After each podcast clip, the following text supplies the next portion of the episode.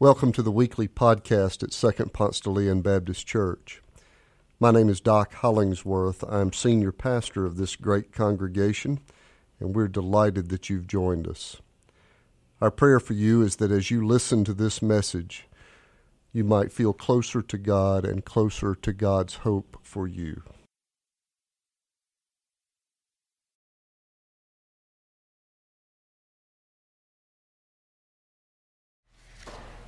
From the book of from the book of Isaiah chapter 58 verses 6 through 8.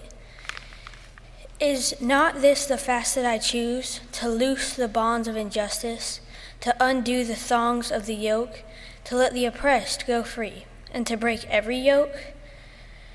Is it not to share your bread with the hungry, and bring the homeless poor into your house? To, when you see the naked, to cover them, and not to hide yourself from your own kin? Then your light shall break forth like the dawn, and your healing shall spring up quickly. Your vindicator shall go before you, the glory of the Lord shall be your rear guard. Well, you have noticed already an emphasis on prayer in this service. But we have been led all year by the Discipleship Council into an emphasis on prayer, and we've participated in a lot of different exercises uh, to stretch our, our prayer lives. Today, after church, we have a prayer walk around the building, and I hope you're planning to stay for that. It's one more way that the Discipleship Council is trying to stretch us a little bit beyond God is great, God is good. There are other ways to pray. This is important work because it's it's kind of like uh, our spirits need training in the ways our bodies do to try different things, to move in different ways. It's kind of like the spiritual disciplines of CrossFit right? So you just try a new muscle every now and then in the life of prayer to see how it works. I am convinced that not one of us gives enough attention to our inner life. Out of necessity, we're fighting off all of the external demands that keep coming at us too fast.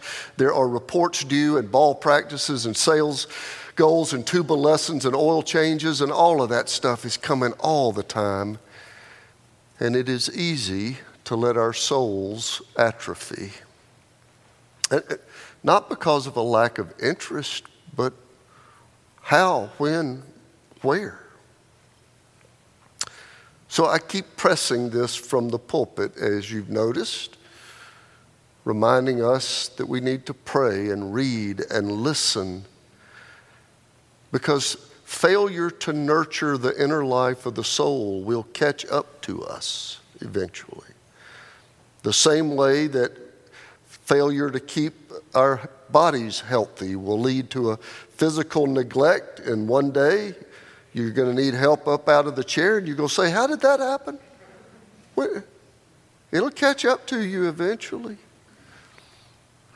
And neglect the inner life and it will catch up to you too. So we come here together on Sundays to worship and breathe. Take a little time to exercise the soul that we might have neglected through the week. It is necessary, it is vital. But then, if we're not careful, if we're not careful, we can begin to think that we've done our due and that God is really proud of us for asking the blessing at dinner. I play golf with a retired Emory dermatologist, and one afternoon we're on the first tee, and I had lathered up in my sunscreen, and, uh, and I said, Look, aren't you proud of me? Look. And he said, No. It just proves to me you're not stupid. I love the fact that my golf buddies don't treat me like the preacher.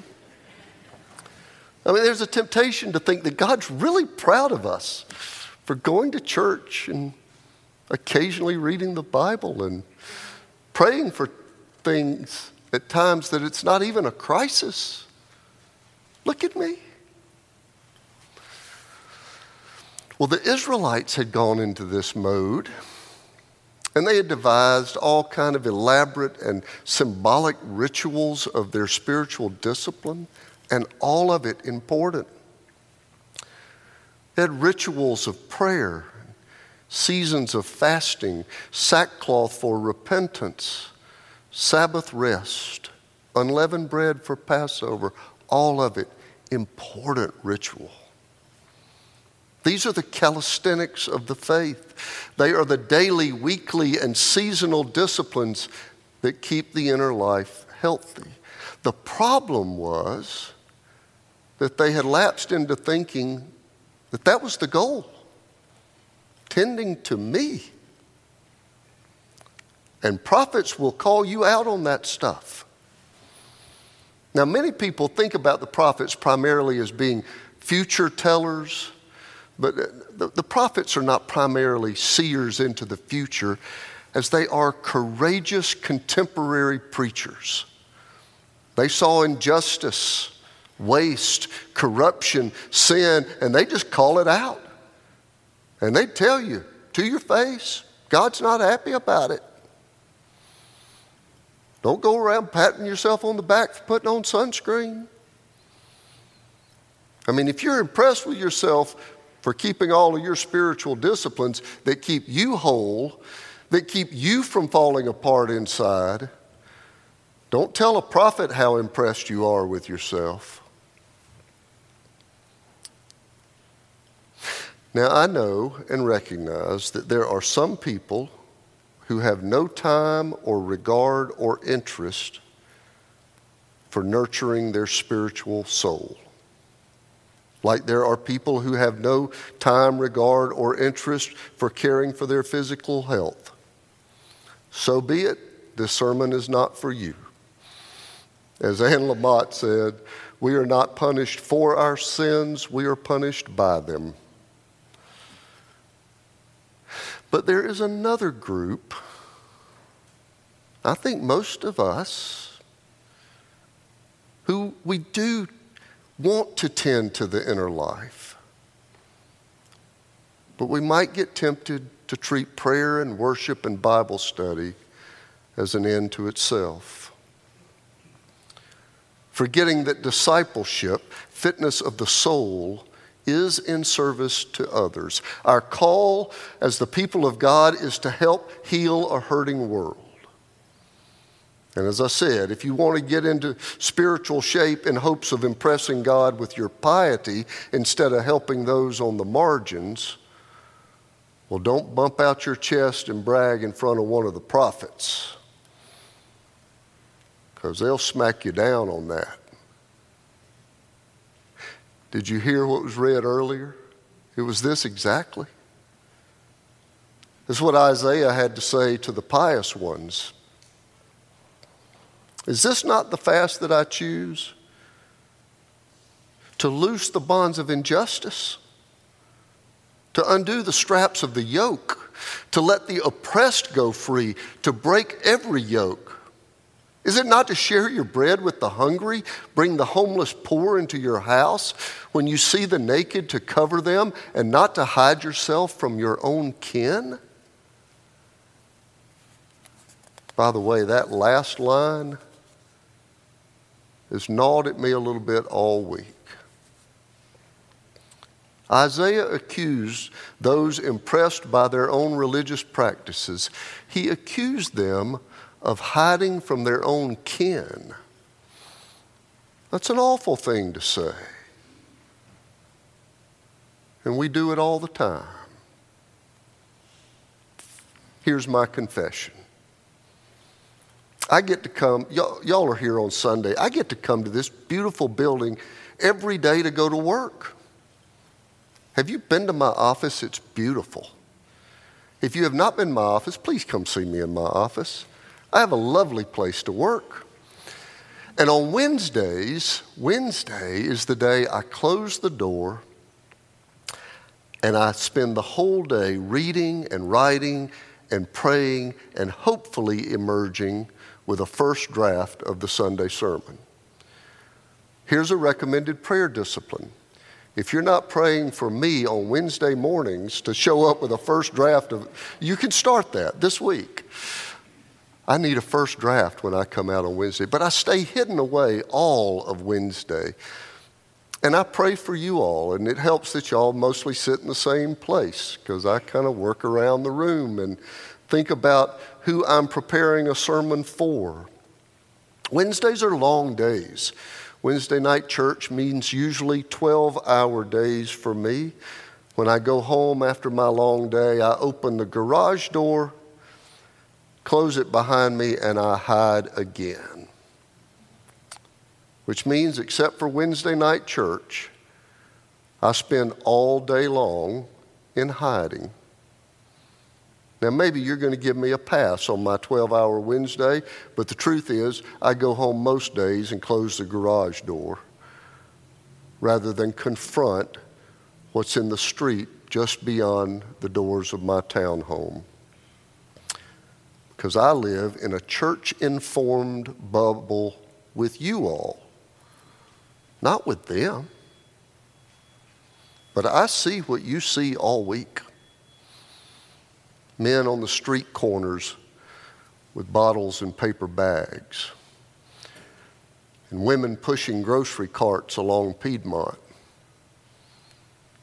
And every day near my home, in front of the, the dump, you know, near the QuikTrip on Sidney Marcus, there are about 20 Latino men waving down cars in hopes of getting a day's work or a tip to help somebody haul the sofa upstairs. I see the vacant stares of toddlers on Buford Highway who are holding their mother's skirt, waiting to cross the road. And I go home after long days of study and prayer and close my garage door and hide from my own kin. By the way, Isaiah is not the only Old Testament prophet to rail against religious practices that don't translate into goodness. Amos told Israel that God said, I hate, despise your feasts. And I take no delight in your solemn assemblies. Even though you offer me your offerings, I will not accept them, nor will I look upon them. Take away from me the noise of your songs. I will not listen to the melody of your instruments, but let justice roll down like waters and righteousness like an ever flowing stream.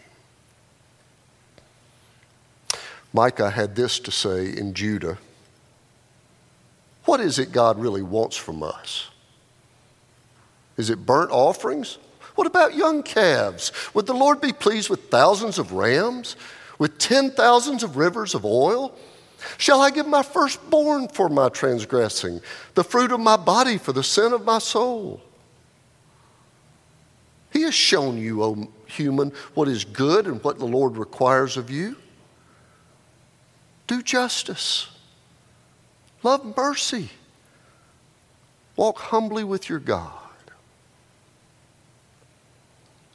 I'm just saying, if your religion has no application, beyond the tending of your own lawn, then don't let one of the prophets know about it. But you know what? We're used to hearing the prophets. We're, we're, accustomed to hearing them following these words of warning with words of condemnation. Right? We expect to hear words like smote and smite and punishment and banishment. But Isaiah takes a completely different turn. He doesn't show a picture of what's coming your way if you insist on keeping faith a private matter. Isaiah doesn't give images of fire for those who worship on Sunday and forget where they put it on Monday. Instead, he gives a rich picture of what it looks like if your worship does lead to loving action. then your light shall break forth like the dawn.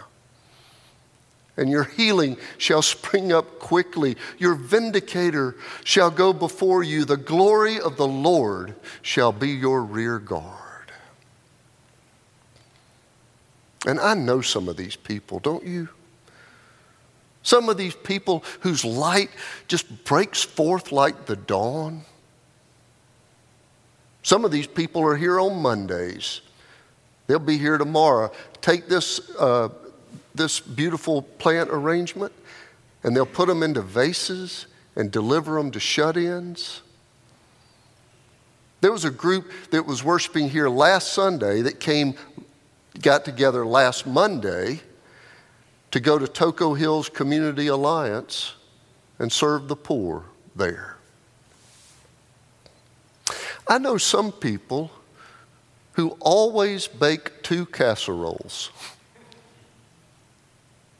because they need to have one to give away. I know some people who take one of their weeks of vacation to go to Miami to work with the street kids in the summer. I know some people who open their checkbooks with an outrageous generosity because they know something must be done to loosen the bonds of injustice and help the homeless poor. Then your light shall break forth like the dawn, and your healing spring up quickly. We are hiding ourselves from our own kin Which means if I see people rightly, then I see my kin in the distressed and vacant eyes of the needy. My people. And then it becomes my uncle who holds the paper bag and bottle. It is my mother who pushes the cart on Piedmont. It is my granddaughter who tugs at the tattered skirt on Buford Highway. And if our Sunday worship can't find its way to Monday's loving acts, then we are hiding from our own kin. Now, I'm not encouraging the young women of the church to stop and load up the car with day workers at the dump. I'm not suggesting that each of us go out and adopt a homeless person and pick up, fix up the spare bedroom, although some of you might be called to do just that. But if our worship in here on Sunday is not leading to lavish acts of love, then it is empty. As you know, October is our focus on intentional giving. And one of the things all of us can do is leverage our financial support to loose the bonds of injustice, to share bread with the hungry. It's this simple. The more money we pledge and give, the more good we're able to do in a hurting world. And if your prayer disciplines and Bible studies are not leading toward more generosity, then you don't want to let one of the prophets know about it. Generosity is just one of the ways our Sunday religion can be transformed into Monday acts of love. Anne Marie told the story a few minutes ago about the phone call I got a couple of years back from an attorney who was representing the estate of Louise McGuire, she left the $2 million to our church with instructions that we use that estate gift to help the poor. Which we, means we now have an endowed account that for all time, the earnings off of that money will go to loose the bonds of injustice, undo the straps of the yoke, help the oppressed go free from now on. Her generosity will share bread with the hungry and care for the homeless poor and clothe the naked. Every Sunday, I talk about how much I love gathering with you in this room for worship.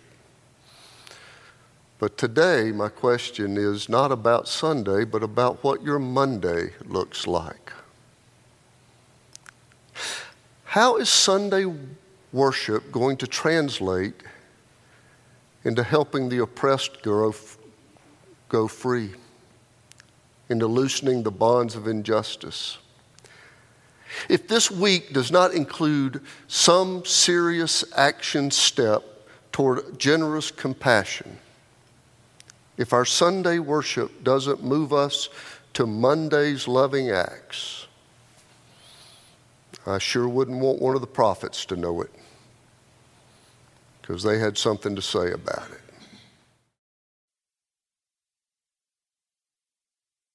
Thanks for joining us. If you live in the Atlanta area or visiting Atlanta, come and worship with us in person on Sundays at Second Ponce de Leon Baptist Church.